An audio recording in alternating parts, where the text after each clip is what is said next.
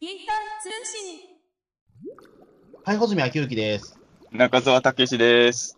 はい。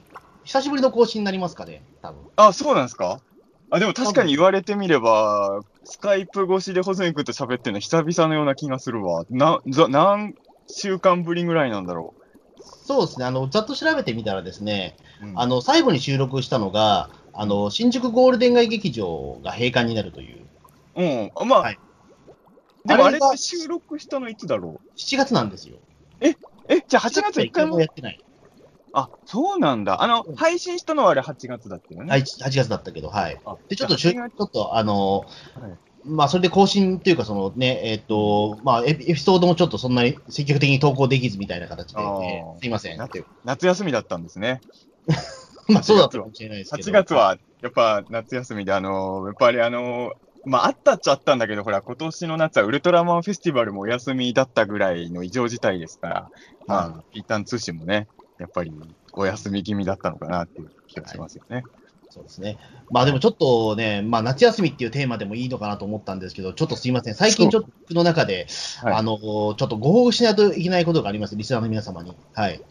ちょっと、まあちょっと深刻なあれなんですけども。はい。深刻な、はい、はいちょっと、なんかお怖いですね。1ヶ月ぶりに、まあ別にあの、喋るのは1ヶ月ぶりじゃないですけど、1ヶ月ぶりの収録でそんな改まって言われると、あれですか志らくさんと何かあったんですかいや、な何もないですけ ど、えし志らくさんの江戸仕草問題について何かい言いたいことがあるんですかーいや、何もないであす。。何もないいんですかはい。 えーちょっとあね、し白くさん周りのことはちょっと最近お、おいろいろ多いので分かんないですけど、ぜああ全部把握できないですよ、最近。そうですね。まあ確かにあの人はもう毎日帯番組やってるから、もう志らくさんの周りのこと全部は把握できないですよね、そらね。そう、だって、なんかあれでしょ、だって10月くらいからあの田村淳さんがレギュラーになるんでしょ、あの番組。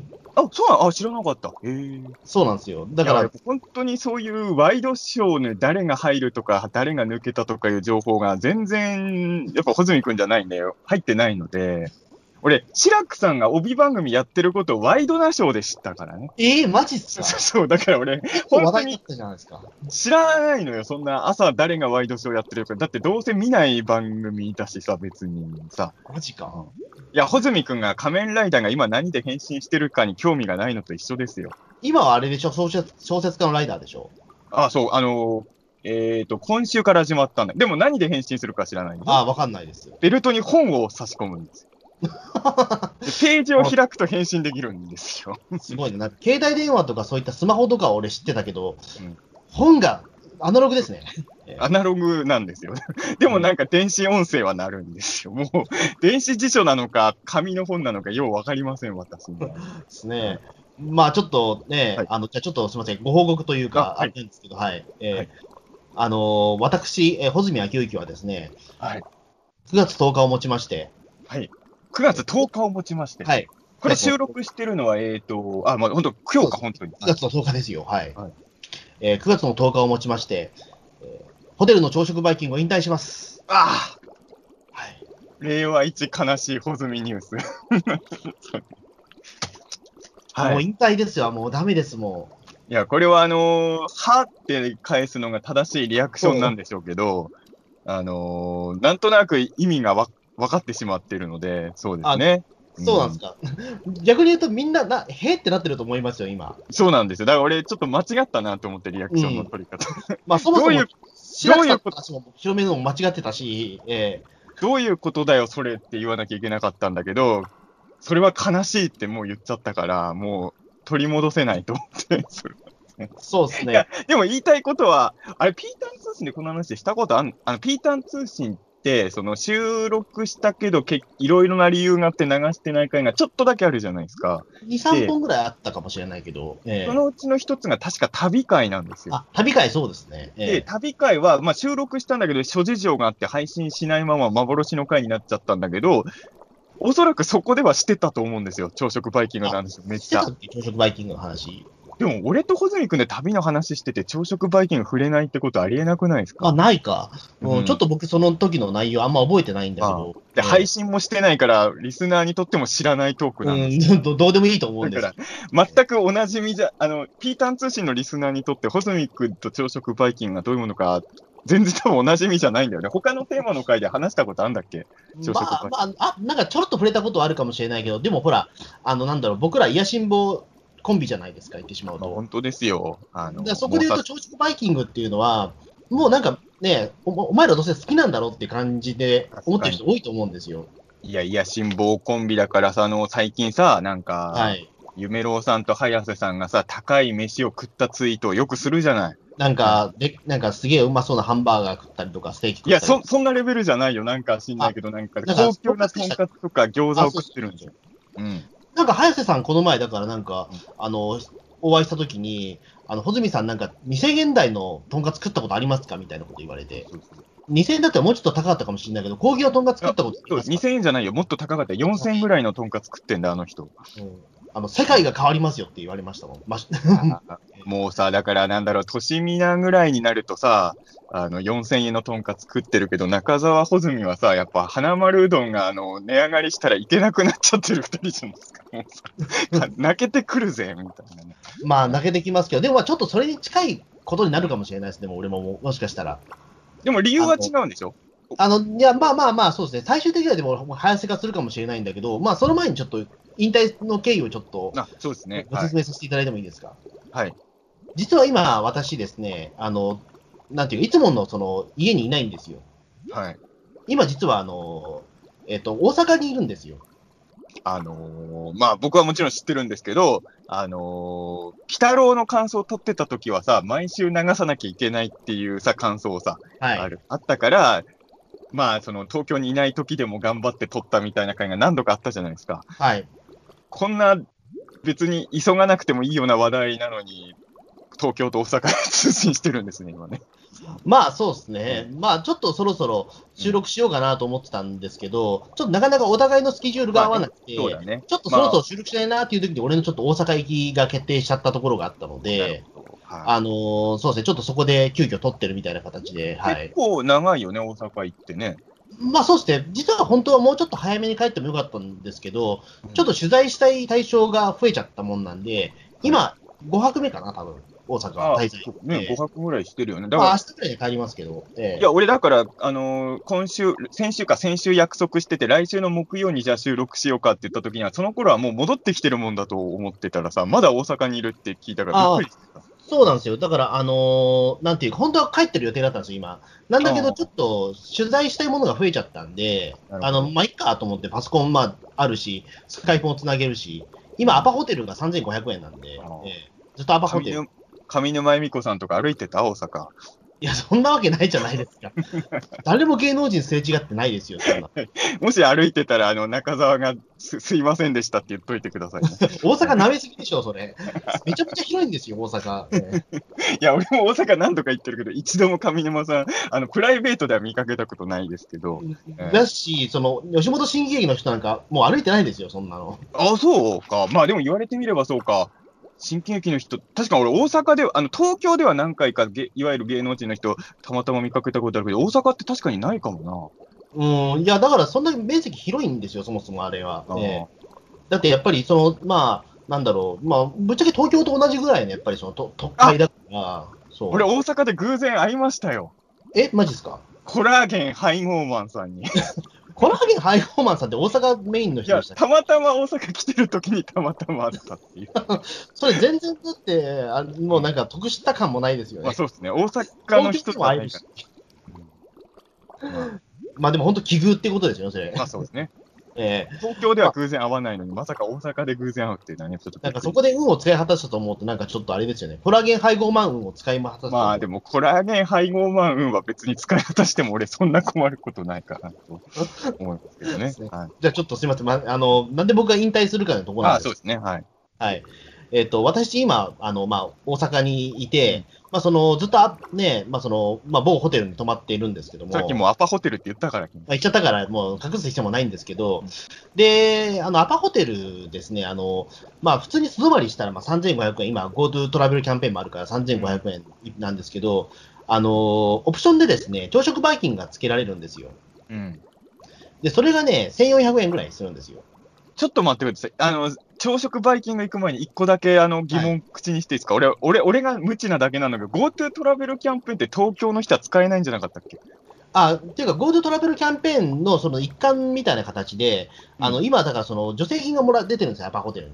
ああ、はいはい。いわゆるその、まあ、ごめんなさい、GoTo トラベルキャンペーンじゃなかったかもしれないけど、助成金が来てるんで、その今、すごく安くなってるんですよ、アパあホあ、テそル。うなんだ。あ、あそれは知らん。いや、俺は、ほら、俺、東俺たち東京に住んでる人は GoTo トラベルキャンペーンの恩恵受けないって聞いてたから、なんだよと思ってたから、あ、うんそういうのはやってんだね、でもね。あのっていうか別にその大阪とかじゃなくても、都内の、っていうか日本全国のアパホテル、今3500円ですよ。あーいやう3500円なら、そうか、あれか。いや、俺実はね、アパホテル泊まったことないんですよ、一回ん。うも。ん、あのーど、割と東横イン派だったので、あ、東横派か。はいはい。だから、ただ、あの、元のアパホテルの値段知らないんだけど、今のキャンペーンの値段だと東横インより安いもんね。安い。っていうか圧倒的に安いです、3500円。ええ東横インはキャンペーンやってないのかな、今。そうか。やってないみたいですね。まあそうですね。だからアパホテルずっと今滞在してるんですよ。アッパーホテルは、えっ、と、普通に泊まると3500円で、朝食バイキング作ると4500円になるってこと4500円になりますね。でもあ、4900円か。ええ結構高級バイキングじゃないですか、それは。まあそうですね。ただやっぱりなんかその朝食バイキングって言われたら、うん。なんだろう、ちょっと試したくなるじゃないですか。ああ、でもちょっと俺、ホズミ君が想定、俺が想定してたのとちょっと違うパターンだな。なるほど。そう。そっか、ホズミ君はそれでも試したくなるんだ。あの、いや、あるんだったら試したくなるっていうか、最初どうしようかなって結構悩んだんですよ。うん。いや、うーん、まあ、1回ぐらい、あの、要はな、5泊してるでしょえ ?5 泊してるわけじごゃないまですく。かしてる。そう。 1食ぐらいならつけてもいいけど、あそう、だからその一食だったらつけていいの一食ですよ。ああ、そういうことか。そううん。だからあれなんですよ。そうだよね。あの、東横インはもう泊まったら絶対朝食バイキングがつくものなんで、オプションじゃないから、それで大体相場、まあ時期によって違うでしょう。いくらぐらいですか、でも。東横インって、東横インってそもそも場所によって値段違うじゃないですか。そうそう場所とシーズンによって多分値段ちゃうと思うんででもすね、今結構、あのー間違ってたら、あの、企業さんに申し訳ないんですけど、そんなに安くないんですよ、東横インは。あの、昔は、俺が上京した頃は5000円前後で泊まれた記憶があるんだけど、うん今はもう7000近い、7000下手すりゃ超える、場所によってはこ京都の東横インで泊まった時は7000超えてたよ。あやっぱりそうか。うん。まあでもやっぱりそれね、まあ東横インとかアパホテルってやっぱりそのチェーン店だから、うんあの、やっぱりサービスがもう日本全国共通なわけですよね。そうす。ですね、大体どこも。うんだからそこで言うと、だからまあそのね、朝食バイキングっていうのも、まあそのすごく推してるので、うんまあかなりまあクオリティ高いだろうな、みたいなこともね、考えてたんですよ。だって1900円つくってことは、あの、スステーキガストでなんかにサラダバーつけた値段よりやや高いぐらいですよ、むしろ。まあそうですね。ななんでまあ一食ならいいかなっていうことでやってみたんですまよ。あね、1回ぐらい確か一に回ぐらいだったらいいかなと。試してみたいね。うんうん、でそれでまあ、やっぱりその朝食バイキングを食べるときって、やっぱりその前日から緊張するじゃないですか。いや、それは俺ないわ。あれ、嘘あ、でも、まあまあまあ、あの、ホゼミ君の話聞くとそうだね。あホゼミ君は逆に東横インに泊まったことあるんだっけあ実はないんですよ。あ、そうか。完全に分かれてんだ。あの、要は、あのーわざわざ別料金払ってまでの朝食バイキングだったら、もしかしたら緊張感あんのかもね。あのーそうなんですよ翌朝の体調とか分かんないもんね、前日。あ、のなんていうか、こちらとしても3500円という破格の値段で泊まらせてもらってるので、うん、まあ、一食ぐらいならそれ出してもいいかなってなるっていう感じなんですよ。なるほど、なるほど。まあ、分かる。いやこれが例えばアパホテル、ね、5000円とかだったら俺は朝食バイキングつけないけど、うん、まあ3500円ならつけるかみたいな。この機会にね。まあ、その気持ちは分かりますよ。うんそう。で、まあ、それでちょっと奮発して1400円で朝食バイキングやって、でやっぱりその前日から僕は結構緊張するんですよ。うんあのー、これはもなんうていよ4000円でとんかつを食う男の早瀬にバカにされますよ、これはね、完全にやっぱだからあれじゃないですか、その夕飯にたくさん食べて、翌朝腹が全然減ってないっていうことになると、うん1400円の朝食バイキングを楽しめないわけじゃないですか。ああ。でも結構難しいところでさ、あの、ものすごい空腹にしとびた日の翌朝ってあんま食えなくないまあ、体調によりますね、結構そこは。なんか、もちろんお腹いっぱいに食った後の朝はダメなんだけど、かんほんと空腹の状態で朝迎えると意外と食えないんですよね、俺。 そうなんですよね。だまあ、それもあるんだけど、でも、とりあえず腹減らしておくことには越したことはないまなあと。まあまあ、もちろんそれはそうだ。それはそうだ。ええで、翌日、翌、その前日の夜は食わなかったんですよ、結局。おお気合い入れてんな、それは。 そう。もう絶対翌朝の朝食バイキングで一日の食事の、もう、ななんていうか、あのその日一日のカロリー取ってやるぐらいのことを考えてたんぜですよ。前日4000円のとんかつ食えよ。いやいやいやいや、とん4000円あったら一泊できますよ、赤で い。や、本当だよね。ええうんそうなんですよ。で、まあ、それでまあ、それでまあ、意気込んで、やっぱりその朝食バイキング行って、まあ、大体その朝方なんで、まあ、今そんなに人も多くないんですけど、まあ、6時ぐらいからまあ、その9時ぐらいまで、まあ、3時間の制限時間で、まあ、でそこは東洋コインと大体一緒ですね。そうそう時間そう。うんで、あんまり混みすぎても嫌だなと思ったんで、まあ8時ぐらい、その終わる1時間前に行きました。ええおーそれはでも結構、保存君、気合い入れてる割にはゆ油断してないですかそうかな。 ?1 時間しか使えないですよ。だって8時から9時で終わっちゃうんだ。ああ、僕でもそんなにでも時間かけないからなんですよ。あ、そうなんだ。そう、なんかそんなに何時間もいるような人ではないから。 ええそこもまた派閥が違うんですね。俺、東横インのあの、あの、朝食、えーバイキング行くと、まあ、大体6時から7時の間ぐらいにまず1階に降りて食うん食うんですよ。で、うんあまあ、コーヒーとか飲んで、7時半ぐらいに落ち着いて上行って、いろいろ準備するでしょ、うん、で、一息ついたらもう1回下降りて食べるんですよ。 2回に、おかわりありなんですね、朝食最近に行きたいの。いや、あり、あり、システム上はありだからさ、止まっあてるそう間ななんんだ。あか。、そうか、もう100%止まってる人はもう食え、朝食バイキング食えってことなのか。東横インはそういうシステムになってるから、止まってる間は別に何回た、だからあのーそう、何往復してもいいんですよ、別にあ。、マジか。じゃあそれ、なんだろう、もう本当に、えっと、クロワッサン1個食ったらもう上に行って、ねえ、腹減ったらもう一回クロワッサン食いに下行ってもまいいわあ、けでそす。れでもいいんですよ。まあ、俺がいつもやるのは、まず朝起きてがっつり、まあ、がっつりっていうか、そこそこがっつり食べて、で、まあ、し出かける準備とかしたら、あ落ち着こうと思って、あの、その時にコーヒーとクロワッサンぐらいの軽い、もう一回バイキングをつ ける。優雅ですね。ええそれで出かけるっていうのが俺の定番。ああ、いや、そうなんです。でまあまあ、でも、それアパホテルの場合だと、やっぱり一回きりなんですよ、チケットそうは。か。それだと確かにまあ1時間ぐらいっていうのもまあ納得ですかね。うん。そうですね。だからまあ、そこで、まあ、たくさん食べるというところで、なんですけど、あの、なんですかね。思った以上に食えなかったんですよ。それはショックだね。い俺、いや、だから、あの、まあ、なんで僕が穂積君のね、朝食バイキング引退宣言をそんな驚かなかったかっていうのは、まあ、ツイッターを見てたからなんですけど、あの、ツイート見たときは俺は結構びっくりしたのよ。本当に。 何をですかあその、のあ、はい。引退するんだと思って。 えその、なんか、朝食バイキング引退、結構ショッキ、ショッキングなニュースじゃないですか、これはね。うん。やっぱり、いや、あのーいや、穂積君だって俺より何個若いんだっけえ4つぐらいですかね。だから、もう、もうなんだと正直やっぱ思いましたけどね。あのーなんていうんですかね、やんちゃ食いができなくなってるのと、あとなんだろう、やっぱ朝入らないわっていう単純なとこですよ。まあ、朝確食いねえわっていう。かにな、まあ、まあ、それは夜のがね、それはまああの考えてみたら、俺あ、朝飯食う習慣ほぼないんですよ。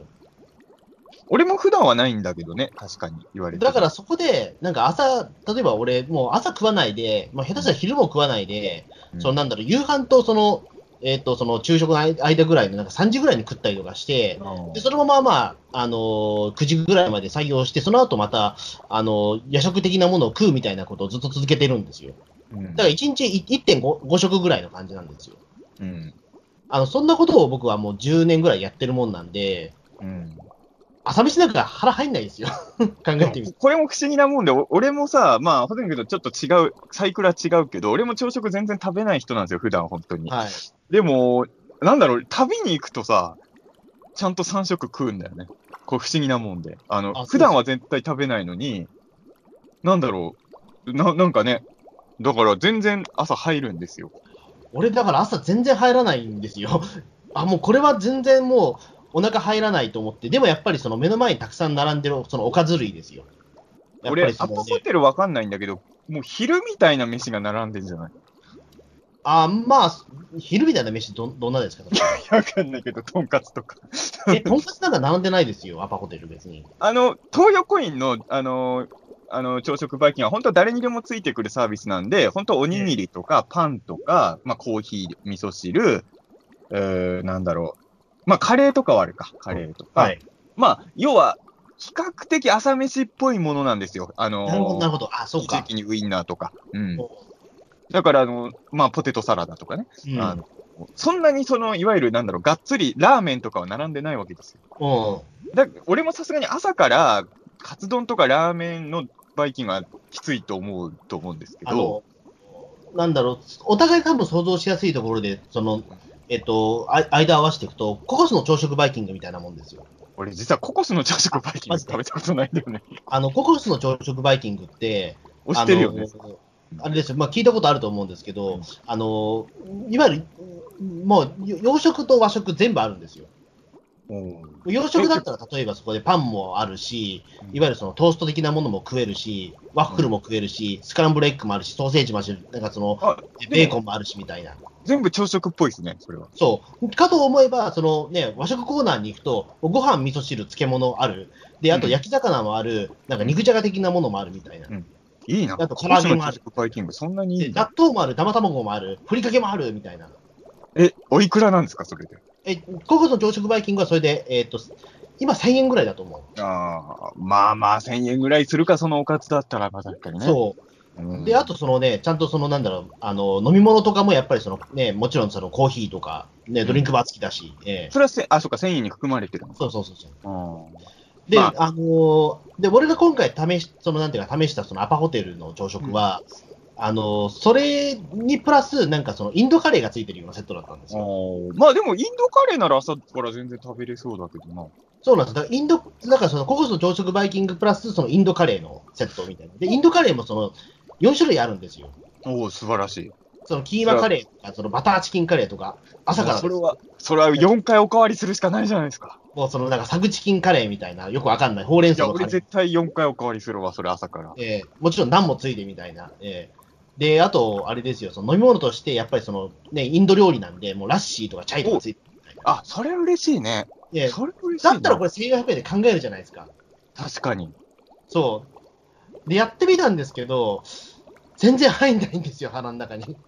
あ、そう、それが、いや、どうなん、いや、俺もそのうちそういう時来んのかな、怖いな。いや、なんかあれなんですよ。だから、あのーいや、そこは素直に、いや、その1400円は全部インド料理に使おうみたいなことも考えるんですけど、目の前に、あのーなんだその和食っていうか、そのやっぱりそのパンもあるし、ご飯もあるし、うん味噌汁もあるような状況で、うんでさらにそこでカレーもあるみたいなことだと、全部いっちゃうんですよ、俺。いや、もちろん。いや、お俺も全部行きましたよ。あの、東横インはそれ。東洋国でも、そこまででも多分種類ないじゃないですか。まあ、カレーは1種類だけど、でうも、んおにぎり、パン、えっ、と、カレーは全部行きましたよ。あのおおおひつご飯はないですよね。おひつご飯はないね。たああのーそれあはのまなんあ、だっけ、ま、混ぜ込みご飯があるときはある。あーなるほど。ですね、だから、まあ、あのおひつご飯があると、もう、っていうか、もう無限な可能性があるわけですよ。だって生卵もあるし、納豆もあるし、ふりかけもあるんですよ、それ。ただね、俺意外とね、バイキング行くと納豆は手出さないですね。あ、出さないですか。生卵も手出さないですね。俺、出しちゃうんですよ。納豆はさ納、豆はだってさ目の前にな納豆あるわと思って、で、納豆ご飯食いたくなるじゃないですか、め納豆あると。それはないんですよ。あ、ないですか納やべえ豆納豆あはるわ家で家で食うもんだから。家で食う納豆と、あの、なんだ、家で食う納豆って大う体、銘柄決まってるじゃないですか。そんなん買え、別に今日はこっち買えばいいってな、買えばいいだけじゃないですか。いや、いや、このホテルではどういう納豆を食ってんだろうみたいな感じで、うんあこれかみたいな感じで、ちょっと確かめたいなって言われたら、思わず納豆を手取っちゃうんですよ。そこはある意味、穂積君の方が、でもある意味、発想がリッチなのかもしれないですね、考えようによっては。どうなんですかね。 いや、俺、そう納豆なんて家で食えるからいいやと思っちゃう派なんで。でもなんかその、俺全部制覇しないといけないよういや、なまあ気がして、気持ちはわかりますよ。だから俺も穂積君と一緒にステーキガストよく行ってた人間なんで、ええ俺も穂積君も全部行ってるじゃん、いつも。まあ、ソースも、あれさ、う他の人と行くと意外とみんな全部行ってないよ。まあそうなんですよね。うん。あの、ほ、穂積君ぐらいやで。俺以外に全部行ってる人い。や、だから、そうなんですよ。そこはやっぱり野心暴力なんですよ。全部行くっていうのは。 4000円のトンカツちゃんって意地でも食わないでやるぜ、みたいなね。あのそう。で、1400円払ってるわけだから、もう全部行くわけですよ、こっちは。まあまあ、特に有料だとそれは行くしかないよね。これが、あの、いわゆるぜ絶対ついてくるオプションだったら、まあ、あ、でもこの話さ、旅会でしてカットされたくだりかもしれないから、もう一回させていただきますけど、はい。あ穂積君の相方の伊藤博樹くんいるじゃないですか。はい。伊藤博樹くんと前、東洋コイン泊まったことあるんですよ。はい。なぜかダブルベッドで泊まったんですけど、 で、まあ、それはいいん関です係疑われるやつですよね。ええいや、なぜかそんな部屋を取られたんだよ。俺、自分で取ったわけじゃないんだよ。で、 あのそれー関係、そういう関係だと思われたんじゃないですか、うん旦那にそういう関係じゃないんですよ、本当にね。 ないんですけど、あのー翌朝さ、当然俺は朝食食べに起きるじゃんか。そうですしたらね。伊藤君が朝ごはん食べに行かないの取り目っても起きないのよ。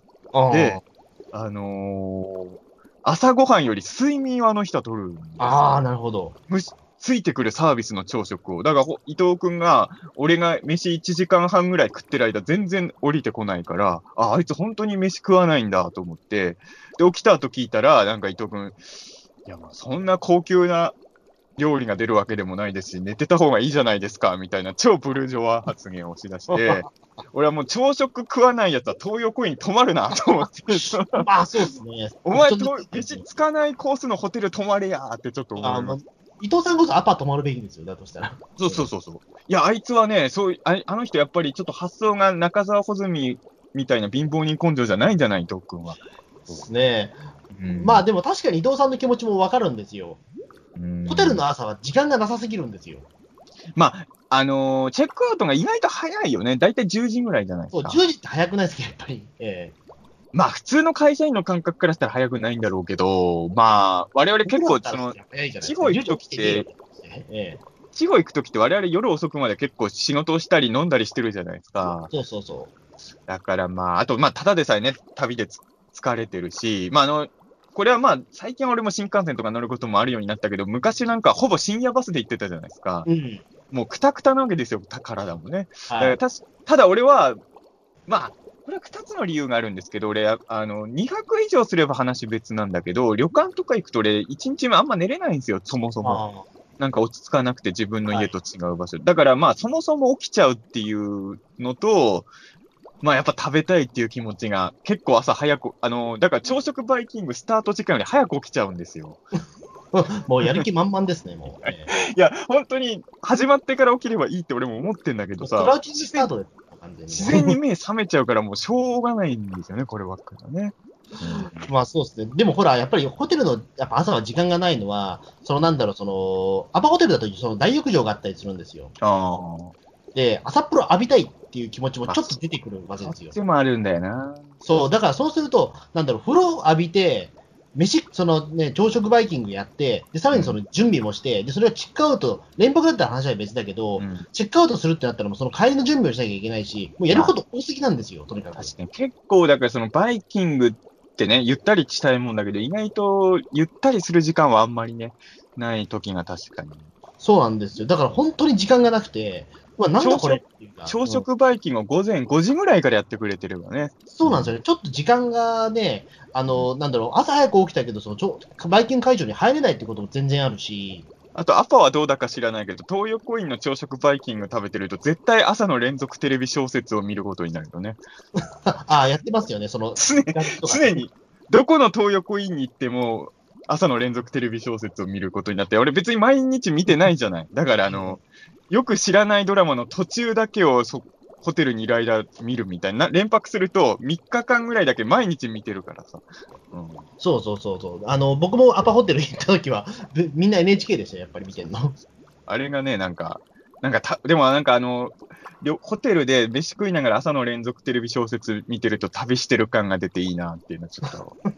まあ、ねわかりますね、もう、ええそうなんですよ。で、やっぱりだから、その、全部食って、まあ、とりあえず1100円の元は、まあ、ギリ俺のところが取れたんですけど、うんで、やっぱりそれでまあ上がってきたんですけど、もう、その瞬間動けなくなっちゃったんですよ、もう食べ過ぎて。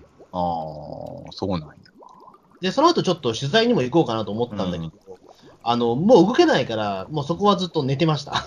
しばら動く。けないっていうのはなかなかやね。ああ、ちょっと失敗したなと思って。で、あ俺、でもふとその時に、カレー3種類だっけ彼4種類ですよ。カレー4種類全部いったってことはい。まあ、それは確かに、東横インは言うてもカレー1種類だから、まあ、その量朝行ったら俺もちょっときついと思うかもしれないな。そう、でも昔は俺行けたんですよ、それ。余裕で。うんうーんで、なんで俺こんな1400円払って、こんな苦しい目あってんだろうみたいなうんことをふと考えたんですよ。それはでもさ、あのー最近、最近ちょっとまあいろんな理由で俺バイキング系の店あんま行けてないんですけど、うんまあ俺は未だにステーキガストとか行くと苦しくなるまでやっぱ食べちゃうんですよ。あのそうですね。あんまでりみんなはそうじゃないらしいじゃないですか。あの、もちろんだからあれなんですよ。僕も昔は苦しくなったこともあって、なんだけど、まあ、2、3時間ぐらい復活してるんですよ、大体。うんだけど俺、その日はもう本当に復活できなくて、それでも相当だね。いや、だから、いや、でも実際言うと最近そうなんですよ。もの量食えなくなってるんですよ、やえっぱり。じゃあもう、まあ最近行ってないけど、俺と穂積君でステーキガストとか行ったら、穂積君はもうサラダバーそんなに手つけなくなるんですかいや今後。、まあ、サラダバーだったらいけるかもしれないけど、サラダバーのカレー何回も往復しないんですかもうご飯はちょっと遠慮するかもしれない。そうパン、パンいかないですかサラダバー。パンももうちょっとね、2、3個だな、多分生きたとしても。そう。あの、そんなに大量のパンとかご飯をもう食べないと思う。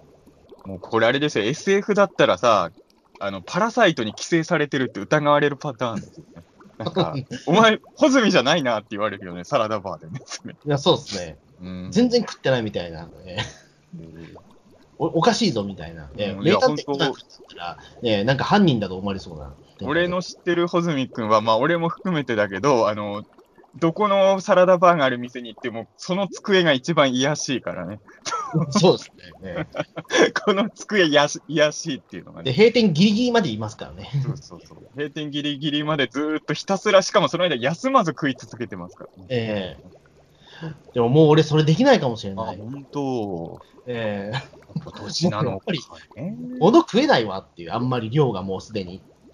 なんだろうかな。まあ、うんまあ、俺も確かに言われてみれば昔ほど、やっぱ少しずつ給料は減ってはいるんですよ、言うてもね。ええでもまあ、まだそれは、うん、な、ないかな、今のとこうーん、そうですねなな、なんだろうな、もちろんだから食いすぎても、もちろん復帰するのが早かったら全然問題ないんですけど、うんただなんかその日一日、なんかちょっと体の調子良くないなみたいなことだと、それはもうこれは、もそうバイキングややることで、なんかその自分の寿命を縮ませてるようなものになっちゃうから、もうこれは俺、引退だなと思ったんですよ、もうあそう即か座に。ろは。そんあなのにもうだから、こういう引ふうに冷きずるやしん坊の気持ちでずっといるんだったら、うんもういっそのことバイキングっていうものに対して、もう考えなくすればいいんだっていう、そういうオプションの場合はね。ええまあね、オプションのついてくるものだと思900円う。とか、なんかそのオプションでバイキングつけられますかって聞かれたら、あ、つけないですって、きっぱり断る今、あの、僕は段階に来てるんだなっていう。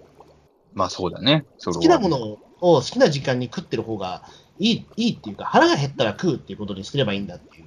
まあそうね。うんうん。そう、だから腹減ってたら別にそれはバイキングでも何でもいけばいいと思うんだけども、うん腹あんま減ってない状態で、あのその自分の癒しんぼの、ね、気持ちだけをもう爆発させて、暴飲暴食をして、うんそれで動けなくなるって本末転倒なんで、もう俺はこれはもうバイキング度に反してると思って、もう引退することに決めましたもん。なるほど。俺でも今話聞いてて思ったんですけど、はい。あの、やっぱ旅行くと基本俺は疲れてんだと思うわ。だから、あの、あの、食べても大丈夫なんだわ。多 分。あの普段、普段あの朝の量食べたら俺は、まあ、食べ過ぎかなと思うんだけど、やっぱエネルギーを欲してるんでしょうね。俺は基本地方出てる間は。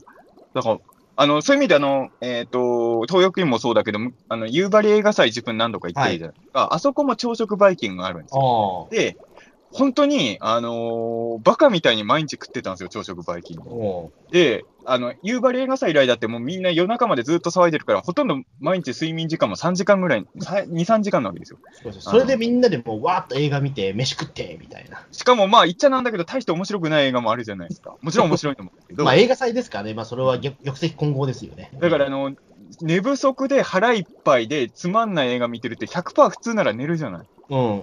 大丈夫なんですよね。ああ、マジックですね。うん、あれは不思議。でも、まあ多分、うん、でもね、あのーそうね、やっぱあれ、バイキングってのはやっぱり良くてさ、なんかその、変な話だ、映画祭とかでバイキングじゃないとさ、その監督と映画チームによってさ、貧富の差が見えちゃうかもしれないじゃないですか、テーブルああ、に。わかりますね。もうあの映画のチーム、お金持ってないんだわ、みたいになりそうじゃないですか。 でもあの、みんなバイキングだから、もう、儲かってない映画監督も、儲かってる映画監督も、みんな同じもの食ってるっていうのはなんか平和で、そうっすね昔あったじゃないあの、あのーお弁当を持ってくときにさ、あの、弁当の蓋をで、ちょっと自分の弁当恥ずかしそうに隠してる子供とかいたじゃないですか。ああい俺う。はその世代じゃないから分かんない けど。あんまりそれはいなかったかもしれない。いや、俺もその世代じゃないんだけど、いまあ、今思うとかわいそうな話だけど、2人ぐらいやっぱいましたよ、隠してる子。まあ、もしかしたあら、その貧しいっていう理由で隠してたのか、ではないかもしれないけどね。うん。でも今またそういう子供出てきてんじゃない今、大変なあ時代。の今はだから、その共働きのの両親の方が多いから、そのお弁当作ってる時間がないから、あのすごくなんか白米だけのお弁当になっちゃったりとかっていう子がいるっていうのは社会問題になってるみたいな。そうそう、だから、俺でも俺らの時代、もう理由はわかんないけど、多分なんかあのや、やっぱお弁当って多少出るわけですよ、家庭の経済事情がね。うん。やっぱそそういうのが映画祭のバイキングってのは、だいだってさ、あのー、友松直之監督とスピルバーグが同じテーブルにいたら、普通の食事だったらすごい寂しいことになるじゃん。まあ、そうバでイすキね。ングならごまかせるじゃん。うん。わ、スピルバーグすげえソーセージ食ってるぞみたいなこともわかりますよね。え えなんだあの山盛りのソーセージはみたいな。いや、俺、でも、そうね、俺、スピルバーグと同じバイキングコース行ったら、同じの食うわ、ちゃんとね。そうスピルバーグの後ついてって、あれ、トングカチカチさしながら。 そうそうそうそう。全く同じのを取ってやりますけどね、それはね。うんそうですね。で、まあ、本当にバイキングってそういった公平性なんですよね。だから、その、小食の人も大食いの人も満足できるようにバイキングってことをしてるわけじゃないですか。あの、だからあれですよね、俺と小泉君がよあの、その前はどっちかというとガストの方が多かったけど、ステーキガストメインになったのもさ、結局お、お腹いっぱいになれなかったからじゃないですか、僕ら。そう。そガのストお腹いとかっぱいにならないなら意外と、追加でメニュー頼めばいいんだけど、その発想が我々ないから、うん。だったら最初からもう、あの、お腹いっぱい食べれることが確約されてるステーキガストの方がいいやってなったのうね。ん。うん。そうなんですよ。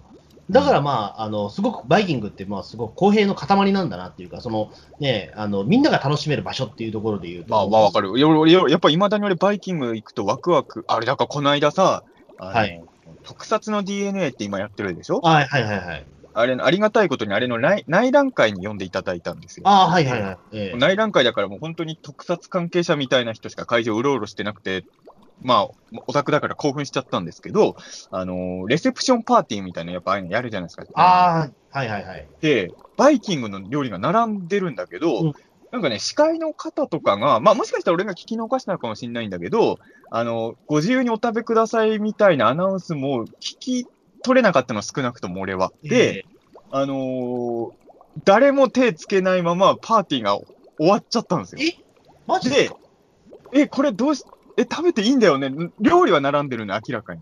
ええで、まあ俺、まあちょっとその時、俺、俺が言ったわけじゃないんだけど、周りにいた人に、これって食べていいやつですよねって聞いたら、その人がき聞きに行ってくれて、で、食べていいっていうのが、なん、あれ、人、誰も手つけないと、やっぱ手つけらんないじゃない、誰も。あそうですね、我々のものなのかどうかわかんないですもんね。いや、我々のものなんだろうけど、まあそのね、会場にいるってことは。で、確認したらむしろ食べてほしいってことだったから、僕らが食べ出したら、あの、いろんな方が、ああの、食べるようになったんだけど、ただ俺らが手出した時にはもうレジェンドの人たちの半分ぐらいは帰ってってましたけどね。あの、やっぱりあの、古谷敏さんとかはバイキングの飯が並んでて、もうそのまま手を出さずに帰る。 さすが、さすがケムール人みたいな。さすがケムール人、まあ、ウルトラマンの中身でもありますけど、桜井宏子さんも何も手つけずに会場後押しにしてたから、さすが藤明子隊員みたいそなうねで。すね、一人だけカレー食わなかったですもんね。ええいや、だからそうだね。確かにそうだね。あでもそのバイキングは残念ながらカレーはなかったんですけど。あそうでも、ちょっとね、やっぱあのーやっぱ、あのーああいうところのレセプションパーティーって、まあ、レジェンドの人がいっぱいいるじゃないですか。はい、そうなると、その、バイキングで並んでるご飯が手出していいかどうか、そわそわとかしないんだな、あの辺の人らは、と思って。まあそうですね、そんなにまあ、おまあ、なんだろう、まあやっぱり、まあ、古谷敏さんとか、ね、桜井宏子さんとか、まあまあ、おお年もあるから、そんなに量食わないんじゃないですか、やっぱりそこは。もうあんのかなまあ、多分気づいてなかった。あの、結構ね、人、あのー広い会場の一角に食事が並んでたのよだからね、会場の手前にいた人はそもそも料理が並んでることすら気づいてなかったのかもしれないんですけまあど、かもしれないですね。俺は一応まあ、やっぱりねうん、なんか呼んでもらった身なんで遠慮して後ろの方にいたんですよ。だかはらい食べ物がめっちゃ視界に入ってたんだけど、ほんと誰も並ばないから、で、そのまま会がお開きみたいなのモードになっちゃったから、ええー、と思って。うん誰も料理手つけてないと思って。まあ、今やっぱコロナの問題前から、バイキングってなかなかその大変だったりするとは思うんですよね。まああったの、まあ、最最終的には皆さんで、あの、残ってた人で結構美味しくいただきましたけど、そうそううん。でもやっぱ俺はね、まあ、確かに今コロナがあって、最近まあ、その、正直その、バイキング系行ってない理由っていうのは、それも確かにあって、あの、外食はもう全然自分の中では解禁してるんですけど、バイキング系はまだ実は、まだ復活させてないんですよ、僕。本格的には。うん。でこやのっぱり間も、あの、うん伊藤博樹くんと一緒に、今までの流れだったらステーキガスト行く流れだったんですよ。うん。あでも直前でガストの方入っちゃったんですよ。あ、それはやっぱりコロナでっていうか。でもそろそろ解禁しようかなと思ってはいます。もういずっとこの状況を続けていくことは、まあ、む、まあ、そういう意味で言うと、穂積君と逆で、僕はそろそろバイキングの復活を考えてる時期。まあ、やっぱコロナとの付き合い方でね、あのーどのタイミングで焼肉とか、しゃぶしゃぶとか復活させるかっていうのは、やっぱり悩んでる人結構多いと思うんですよ。うん。焼肉た焼き放題とかさ、あのはいはい。結構悩むじゃない、やっぱそれは今の。あのーだそのなんか、料理がむき出しになってるって状態って、どうなんだろうみたいなところとか、多分あるとは思うんですよ。やっぱりそれはでもパッキングとかでも、多あ分パなッい。テルはどうだかわかんないけど、ステーキガストは今、あの、一個一個ふ、蓋閉まるようになってるんですよあ、その、だったら安心だと思うんですよね。みたい。それは最近調べたの。今、そういえばサラダバーどうなってんだろうと思って。あ、うんそしたらちゃんと、で、あの、取りに行くときはね、あの、ゴム手袋みたいのつけてるの。じゃあもうこれはもう対策してますよね。もうしっかりしてくれてるから、そろそろ俺はバイキングは戻ろうかなとは思そうっですてねる。僕の入ったアパホテルも、まあ、そのゴム手袋ではなかったですけど、まあ、自分一人用のトングがあって、ああと必ず料理取るときはマスクしてくださいってなってたんで、ああ、そうだね。そしたらまあ安心じゃないですか。確かにそう。だから取りに行くときはマスクをつけるっていうのはね。そう。うん。だからまあそうしたらまあ安心だからということで、まあそれもあったんですね。1400円っていう、まあ結構高いバイキングでしたけど。まあ、専用館あれば映画館見れるからな確かに。そうなんですよね。だからでもまあなんだろまあ、ねえ結構奮発したね、確かにそうう。ね。そうなんですよ。でもやっぱカレー食いたいじゃないですか。4種類あるって言われたら。朝食に1400円かけようっていう発想があんま出てこないからな。いや、そうなんですよ。だからその日、もうね、あの、大阪でのその、ね、一日のカロリーをもうそこで取ってしまおうみたいな考えがあったんですけあど、俺でも夕張の時、ほんとそれだった。だから、夕張の時は昼は食っ、まあ、夜は食ってたんですけど、結局。でも夜はそん、基本的には夕張映画祭にいる間、俺ほぼ朝で全部パワー取っとこうと思ってたわ。うん。で、昼以降は、おごってくれる人がいたら食おうと思ってたわ。ですね、でももうやっぱ朝に全部その、ね、エネルギー取るのは無理だなと思って、あのなんていうか、消化も比較的早くなってるので、今、なんか、あの、なんだろう、その苦しむ時間はあるんですけど、でもそこからストンとなんか降り落ちてしまえば、比較的消化は早いんですよ。うーん。なんだけども、なんか、あのーなんかこのために1400円って、でもこんなに苦しい思いをして1400円ってやっぱないなと思って、まあね。だからもう、やっぱりそこはもうオプションの場合だったら俺断るっていう方まあ法まあ、そうだね。もう無料オプションだったらうんもうつけて、最悪もう調子が、気分が乗らなかったら食べないっていうことも最悪、あのーできるような大人になりたいなっていう、ただ単に。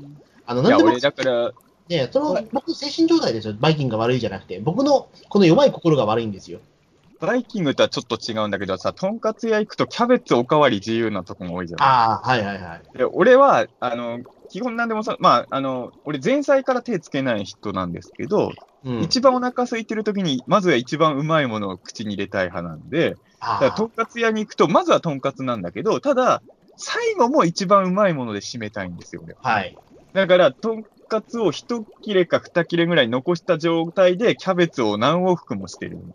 そしたら、やっぱりキャベツで苦しくなってきて、 最後に取っといたとんかつがなんか苦しみになっちゃうっていうね。ああ、わかります。あそうなの、んラーメン二郎とかでもやっぱそ、それなんですよね、やっぱり。あの、やっぱりあの、ラーメン二郎って、まあ、あの、食べたことある人はわかると思うんですけど、まあ、でかい、その、肉のチャーシューが2個入ってるんですけど、うんあの、一番最初に、まあ、その2個あるんだから、やっぱ、最初と最後に食べるっていうのが、まあ、ベターな食べ方。わかる。だから俺、まあチャ、チャーシュー麺は絶対チャーシュー1個は取っとくよね。2個あればそねう。そうそう。うんなんですけど、最初はもうめちゃめちゃうまくて、あ、これはこんだけうまいんだって後に取っとこうと思うんですけど、その間にもう野菜とか麺とか食っちゃうから、もう最後は苦しみなんですよ、ただ単に。いや、じゃあこれをどのタイミングに食ってよかったのかなっていうことに、いまだにわからないです、正直。確かに、2枚あったらどのタイミングで、やっぱ最初にチャーシュー2枚食べちゃうのはもったいなさすぎるじゃないそう、最初2枚はないじゃないですか、やっぱり。かといって、間もちょっとそのタイミング見計らっても難しくないですか、やっぱり。そう最後になっちゃうんだよな、どうしても。まあ確かにチャーシューは、まあ1枚丸々取っとくか別として、ちょっと取っといてるわ、俺いつもラーメン食べるとき。うん。そうなんですよね。だから、なんだろう、その、中にはだから、そのラーメン二郎行きまくってる人は、うんあの、最後のその1枚の肉を食えなくて、そのままもう、なんだろう、スープの下に沈めて返しちゃうみたいな人もいるんですけど、それはまあ、ギルティーと呼ばれてるんで、まあ、しそ ないれは俺にくれればいいのにね。そうなんですよね。ええええでも本当でも気持ちわかるんですよ、そのに肉残す人の気持ちが。ええでもいそやれは多まあまあ分、ねね苦渋の決断に肉を残してるはずなんで、まあ確かに攻めてもいけないんですけど、苦しんでまで食べるっていう経験が我々はまあまああるじゃないですか。うん、でもあれって確かに意味のわかんない行為ではありますよね。そうなんですよね。なんでそんなことやってるんだみたいな。だって自分で止めればいいわけですもん、箸を。それはやっぱ我々が癒やしいから ですよ。そうなんですよね。 そだれからどうすればこの欲望に打ち勝てるんだみたいなところで、それ以外の理由はないと思いますけど。あそうなんんです、だから僕の弱い心をもう断ち切るというか、その改善するために、とりあえずバイキングはしないっていうふうに僕は、まもうあ決めねまし。たまあ、確かにどこかで、おまあ、お俺もやっぱり食べる量、昔と比べればどんどん減ってきてるから、やっぱだんだんそういうものは考えるようにやっぱなるのでしょうけどね。今んとこバイキング行ったら俺はやっぱ苦しくなるまでは食べるっていうのはもう、続けてますけど、ままだ続けると思いますけど、はい、まあまあ、そうですね。ちょっと、いろいろ考えなきゃいけないんですよね、そこはね。そうなんですよね、まあねえ、まあ、ちょっと僕34歳なんで、比較的、まあ、若いっていうね、だからそのね引退するには若いって言われたりするんですけど、 34なんていうのはまだバカみたいに食ってるイメージだけどね。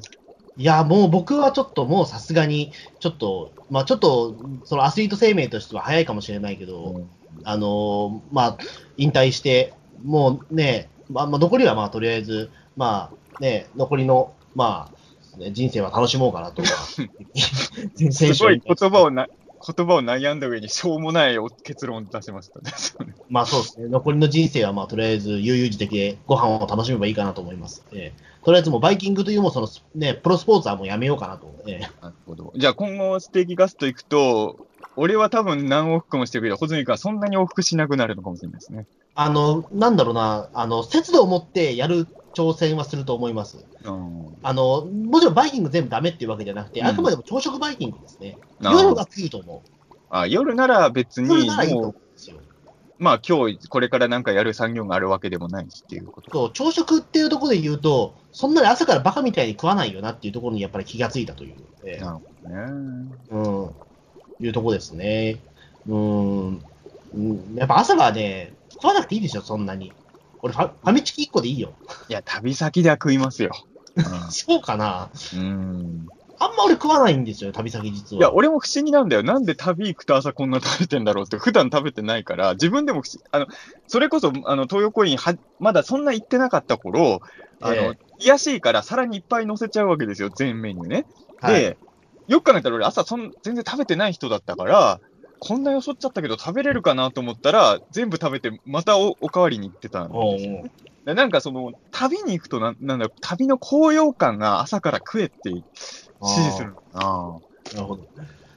そっか、中田さんも全部食べる派ですもんね、だからその、あものとりあえず、そうね、あの、並んでる、東横インの朝食バイキングに関して言うと、すべてのおかずをちゃんと食べてます。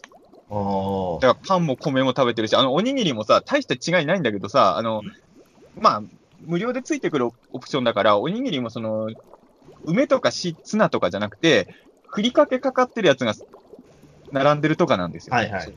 でも、ふりかけ別に4種類おにぎり乗せますよ。ああ。うん。なるほど。ですね。まあ確かにそれだったら、まあある程度その満足できるの。俺も制限がちょっとそこは多分その、なんだろう、作戦が立てられると思うんですけど、あの、何を食ってもうまそうなバイキングの場合だと、もうそれはもう全部食わないとしょうもないし、で、それがめちゃめちゃ僕の中でヒットになってくると、それをままたおかわりしたくなるから、あの、結果食べ過ぎちゃうんですよね。まあ、でも確かに聞くとさ、東洋あのーアパホテルの、まあ、有料ってのもあるんだろうけど、朝食バイキングって、なんか、普通にいいもの並べてるじゃない。いや、東洋コインが悪いって意味じゃなくて、うん朝食は、あのー昼夜よりはやっぱちょっとし質素な美味しさを味わいたいっていうのはあるよね。うん。やっぱ肉とか食いたいわけじゃないんだよね、別に朝からそのそそのやっぱりおにぎりとかパンとかさ、あの軽めのカレーとかさ、そそれがやっぱ朝って感じですよね。そうですね。やっぱりだからできれば、そのね、米もだから、そのね、なんか、ご飯とかじゃなくて、おかゆの方が実はいいじゃないですか。いや、それは嫌だ。あいや、絶対米。100パ米。まあそうか。僕、比較的朝、朝がゆは好きなんですよ、めちゃめちゃ。あ、そう、俺全然、まあそもそもお粥が好きじゃないからっていうのもあるんですけどうん、だからそこで言うと僕、そもそもやっぱり、体力的に朝はあんま食えない人なんですよ。朝がゆがいいって言ってくれたから。どっちでもいいけどさ、あの、朝食バイキングだとなんか、ちっちゃいソーセージが並んでるのあるじゃん。あれはなんか朝感があるよね。あの、別にでかいの出ててもいいんだけど、なんか、ポークビッチよりやや大きいぐらいのやつを一あ応あ、あれはありました。あれ美味しいじゃないですか。あれなんか朝感があっていいかな。いいですね。あとなんかその、まあ、やっぱりスクランブルエッグ的なものとかもね、なんかあったりとか。で、あとなんか、あの、そのしば漬けとか梅とかのなんか、小鉢が並んでて取るところとかね。ああ、あれいいですね。ええはいいいですよ。きゅうりのきゅうちゃん的なやつとかね。あれなん朝しか食べたくな漬け物い。ちっちゃいんですよね。ええそうもうこう。うん。ねえ、だから結構食っちゃうんだよな、どうしても。ええそうか。まあまあね、まあ、まあまあ。まあでも確かに人間ね、やっぱり年取っていくと、そのじ今の自分が求め、いや、要は若い頃と全部同じことやれると思い込むのは危険じゃないですか。ええまあ、まあ俺もまあ、まあ自然にやっぱ減ってはいるはずなんですけどね、うん多分ね。うん。ねまあ、実はその代わり僕、夜結構飲むことが多多くなったんで、酒でしょ、それは。それも、そうそう、酒飲むことが多くなって。でもね、多分それなんじゃない朝食バイキングあると思うんですよね。多分、い胃にがやっぱりその朝、飲んだ後のその翌朝って、やっぱりそんなね、食わないですよ。うん。うん特いやに日俺本酒とか飲むと、それは米食ってんのと大差ないから、米食わないですよ、やっぱり、朝。まあ、俺はさ、あんまりやっぱ飲まない人なんで、 ええまあ、うん、まあ、それもあるんだろうね。飲んでたらあんなに朝いらないかもしんないけど、そうなんですよね。飲酒量が増えると、やっぱりね、物食わなくなるんだよな。うん。そういうもんなのかね。まあまあ、まあ、俺も、まあ、昔よりは飲めるようになったけど、やっぱほとんど酒飲みの気持ちがわかんないからね、今だに俺は。うん。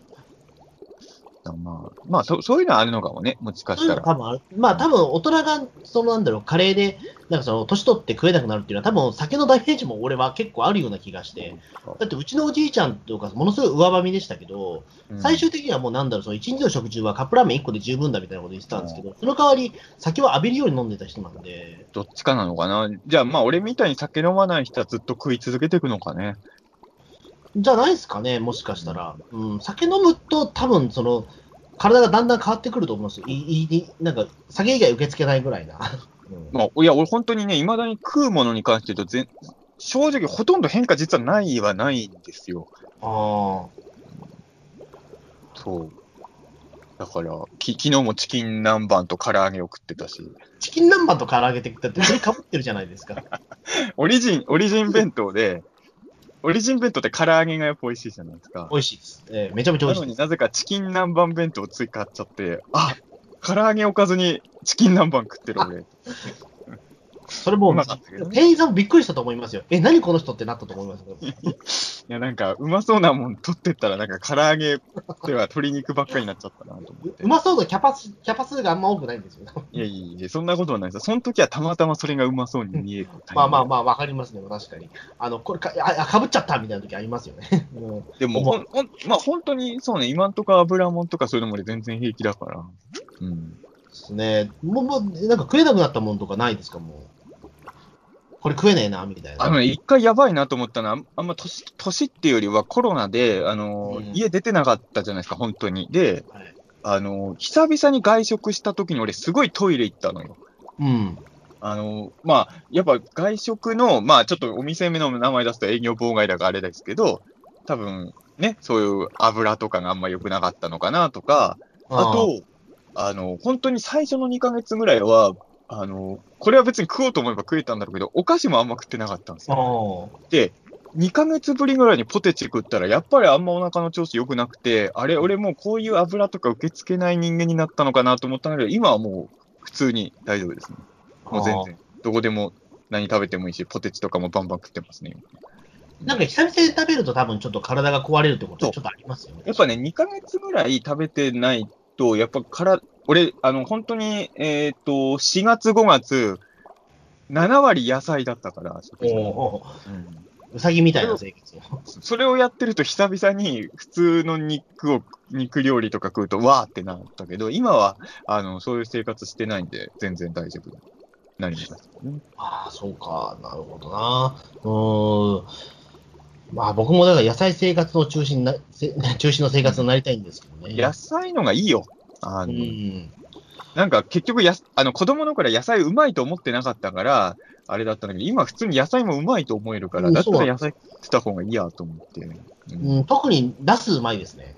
まあ、特に、いや、ナスうまいけど、特にって言われると。ナスうまいなっていう、最近かにほんとしみちみ思ってて。えでもえナスはね、うまいのとあんまうまくないのなんだよね。たまにさ、歯ごたえがなんか、なんて言えばいいんだろう。なんて言うんだろう。なんか、は発泡スチロールとゴムの中間みたいな歯ごたえのナスたまにあるじゃん。え、そうですかなんか、えっと、すごいみ中が水分だらけのナスみたいな。なんて言えばいいんだろう。なんかね、たまに、この歯ごたえはちょっと俺の好きなナスじゃないっていうのがごく稀にある。あーなんだろうな、僕、ナスで言ったら、そのまあ、歯ごたえっていうか、あれですね、大きさですね、とにかく。あの、う麻婆ナスに入ってるちょっとその小さいナスとかだと、僕はちょっとナス感を感じないんで、できれば焼きナスみたいなその丸ごとか、あとはそのなんか天ぷらにするような半分ぐらいのナス、その4分の1ぐらいにしたう、んでかいナスを食べたいんですよね。まあそこは俺は、椎茸はそうだけどね。しいたけは丸ごとの方が絶対うまいですよね。絶対そうだけど、ナスはあんまそこは、そうですか。俺、ナスはやっぱり丸ごとだな。てか、焼きナス好きだなって、やっぱり。まあな、まあ美味しいけどね、確かにね。焼きナスめちゃめちゃうまいな。っていうか、もうこの季節とかめちゃめちゃうまいですよ、焼きナス。ええいや、うまいうまい。いや、俺もだから、最近よくナスや、ナスとピーマンをよく焼いてるわ、あ最近。いそうですね。もう子供が見、ね、子供だったら絶対考えられないメニューじゃないですか、ナスとピーマンなんて。や、でもね、ピーマンは本当うまいんですよ、今は。僕もピーマンン好きですよ。だから、子供の頃すごい苦手だったのに、うんいや、逆に言うと子供の頃数少ない、割と食べれてた野菜のキュウリの愛が最近少ないの、俺は。あ、そうですか。うん。いや、まあ、まずくはないんだけど、わあ、キュウリだにはなれない。あーあー、そうですか。俺はキュウリは、でも、大人になって管理もっと好きになりましたね、やっぱり。ただ、さっき言ったあの野菜中心生活の時の、あのーえっ、と、4月5月の時の俺の定番メニューの一つが、まあ、ご飯に丼乗せるじゃない。あ、えっ、と、丼にご飯よそるじゃないですか。はで、えー片面に、きゅうりを大量に乗っけて、片面に生卵を乗せて、はい。えー、きゅうりの方にはドレッシング、卵の方には醤油かけた、ダブル、ダブルエッグきゅうり丼だね。 これが、ハマってたんですよ、俺は。4月、4月5月、俺、それ超食ってたのよ。そしたあら、でも確かに暑い時はそれうまそう、めちゃめちゃ。あ、そう、夏になっても、だから最近またそれたまに食べてんだけそど、う、わかります。でも、それはうまそう、確かに。ええそういうのをメインにしてたら、体重やっぱ10キロぐらい痩せちゃいましたからね。ああ、まあ、うんぶっちゃけきゅうりってだって、ほぼ水分っていう話もありますかまらあね。確かに。うん、ご飯に水かけてるのと大差ないみたいな話も。ただやっぱ食べ応えを感じるのは、やっぱりピーマンとナスかな、野菜で言うと。そうですねうん。ピーマンは特に、だから、その炒めて、なんだろう、その、ごま油で炒めて、あの、みりんとかで味付けするとめちゃめちゃうまいんですよね。うまいうまい。本当にうまい。もう、あれは本当にもう、もう無限に食えちゃいますね。うん。あと、野菜じゃないけどさ、あの、この年にな俺今年気づいたけどさ、まあ前から知ってたんだろうけど、今年になって卵焼きってすげえんだなと思って、もう卵焼きって、えっと、あれですか、その、と溶いた卵で、だしどっ巻きちでもいいです。目玉焼きでもいいんだけど、はあの、卵って超安いじゃない。い、安いです。でもさ、はっきり言って、卵2個焼けば、1食いけるじゃない、ご飯で。いけます、いけます。えいや、だから卵すげえと思って、あのえ。い、や、そうですよね。今年あの、外出自粛してる間に、卵超頼ってたんですよ。ああ。まあ今も食うけど、だからあの、 これは、そうね、卵があればなんとかなるわ。うん僕だからこの5日間今大阪にいるうちで、えっ、と、あれなんですよ、あの、天ぷら牧野っていう大阪メインのその天ぷらチェーン店があって、うんそこを結構チェーン店したら珍しく、目の前で揚げてくれるんですよ、天ぷらを。えーで、それが定食になってご飯食べ放題で、あと塩辛も食べ放題みたいな。大阪ってやっぱそういう文化あんのかな串カツも目の前で揚げてくれる店いっぱいあるもんね。そうそう。で、揚げたの天ぷらめちゃめちゃうまいじゃないですか。あ、うまいうまい。そう。で、そこでね、あの、なんだろう、そのオプションで100円で半熟卵の天ぷらつけそまれす。はうまい。絶対うまいよ、それ。だってそれ、ゆるキャンでもやってたもん。めちゃめちゃうまいですよ、半熟卵の天ぷら。それだってゆるキャンでもやってたもん。そうそれしか出てこない。そう食ったことない。あ、食ったことあるわ、俺。牛、多分、花丸うどんでも期間限定でやるんですよ。卵の天ぷら、俺食ったことあるよ。あのー、声声優じゃないや。えっ、と、じ、地元で食ったことあります。うん。もう悪魔的な味じゃないですか、あれ。まあ、美味しいけどね。確かに揚げたてはね。うんそうあの揚げたて以外は大したことないんだよね、正直、卵の天ぷらね。でも食べてもまあ美味しいは美味しいんですけど、でもその、なんだろう、その天ぷら屋さん、天ぷら牧野さんのおすすめの食い方って、そのご飯、ご飯の上に、その、えっ、と、天半熟卵の天ぷらを乗せて、そこで卵を割って、その、えーソースを、だだなんていうか、その天つゆかけて食べてください。それ卵かけご飯風に作ってくださいって言われるんですよ、花丸それが一番うまいんでって言われるんですそうよなん。だあすごく自信持ってるんだっていうのは。うんでやっぱり食ってみたらもうめちゃめちゃうまいんですよ、それもえーう。もうこんなんご飯おかわりするに決まってんじゃんっていうね。いや、でも、そうか、俺、よく考えたら、最近食べてない食い物、天ぷらある、天ぷら最近あんま食べてないな。ですね。でも天ぷらはでも時々食うとめっちゃうまいな、これ、とかなりますよ。うん、天ぷらと寿司を最近食ってないですね、とにかく。ええもうチェーン店だけど、もう帰り際、すげえ美味しかったですって言っちゃいましたもんだって。う。ええそれぐらいちょっと感激しましたね。やっぱ揚げたての天ぷらめっちゃうまいなと思って。うん、揚げたての天ぷら、ほんと食う機会がないな、考えて。まあそうなんですよね。本当に食う高級店なんで、大体あ、ね、その揚げたての天ぷらを出すお店って。うん。だけど、その牧野ってお店は、本当だから1000円の定食でそれ揚げたてくれるんですよ。うん、まあ、それはいいね。うんそう。だからこれはちょっと本当近くにあったらもう毎、ね、もう毎日行っちゃい そうだ毎っ日たはら。行かないけど、うんそれは東京にはないんだね。あの、池袋にあるみたいです。あ、いろいろあんだ。じゃあ、毎日行きなさいでよ。もその辺だけみたいですね。うん。メインは大阪なんですけど。なるほど。ですね。うん。まあ、そんな形で、 はい。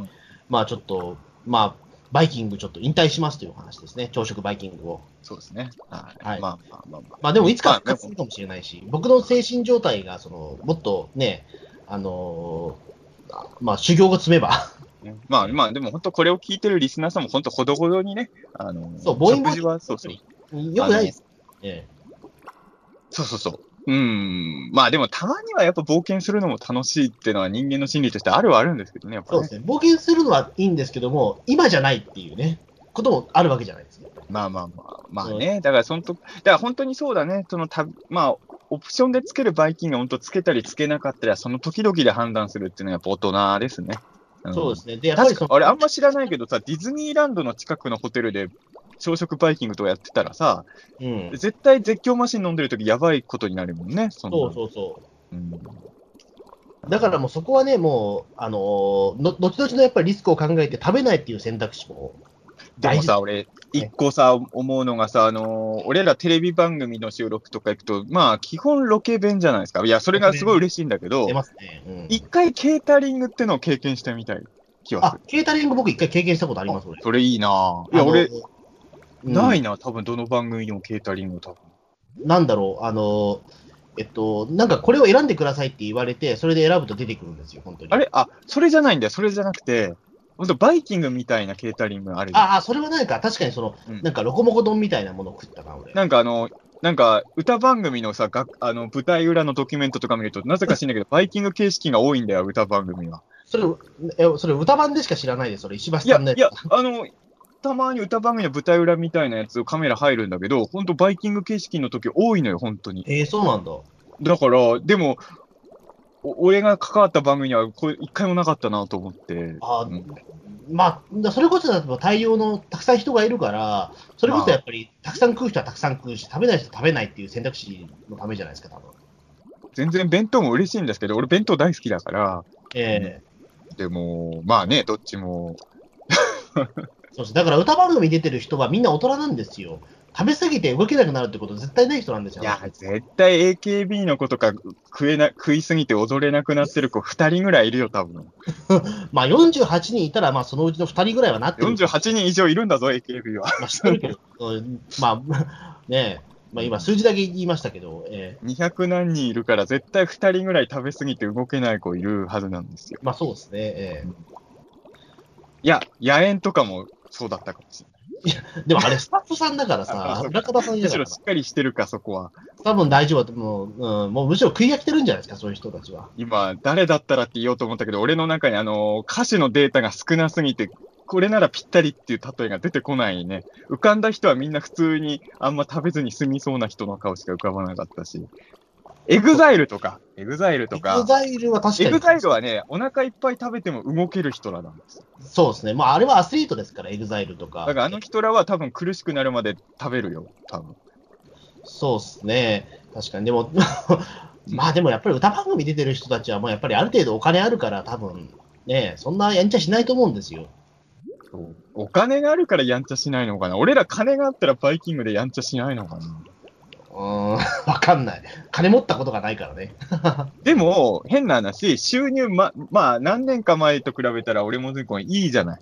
ええ別に収入今より悪かった頃より今のがバイキングで頑張ってないってこともないじゃない。ないですけどね。別にちょっと収入が上がろうが、癒やしいままじゃない。うん。だなか、のからな。変わんないような気もするんですよね。あの、めちゃくちゃ年収持ってても、苦しくなるまでバイキング食ってるビジョンもあると思うんだよな、俺は。そうですね。なんかそういう人いたら、ちょっと僕らを勇気づけてほしいですね、なんか。もうあさの、バイキングでもなんでもないけどさ、あの、あの、ホズミ君の友達の伊藤織久君がさ、はい。バーミヤン行ったらさ、北京ダックを頼んで残したのを見た ときは衝撃を受けたから、北京ダック頼んで残すってあるかと思って。いや、もう絶対ありえないですよね、それうんは。あれはちょっと意味がわからん。ブルジョワだな。そんな人ブルジョワ野郎だなと思いました、ね。もうブルジョワとかじゃなくても、多分何かしら欠如してるんでしょうね。多分それは、だなんっかて、まず北京レベルで欠如頼してまなるいじゃない、普通そうさ。あえて頼んで残すってどういうことだと思うよね。あの、なんだろう、ほら、あの、なんだっけ、中国人の方って、中国の方って、なんか、その全部、ご飯が出せられても全部食べないって話あるでしょ、ちょっと残すって話ああ、るじゃなないんか聞いたことあるね、それ。それなんじゃないですか、やっぱり。え、中国人だから残したんじゃないですか。伊藤陸君、中国の方だったのかなわかんないです。なんか民族レベルでそういうのがあるんじゃないですか。なんかちょっと残すっていう。うん、あれはちょっとショショックだったなと思って。イトリック別に中国の方ではない から、中華料理だから残したっていうかいやいや、かバーミヤンでそんなマナーないからさ。そうですよね。もうこれ中華料理なんで、ちょっと残すのがマナーなんで、つって。俺ラーメンのスーあプんなやつだったらぶん殴りにラつーメくンのスープまで飲んでますから、俺。じゃあ、ただにお腹もういっぱいになっちゃっただけじゃないですか。俺俺はね、俺はそうです。ええこんな感じでね。はい。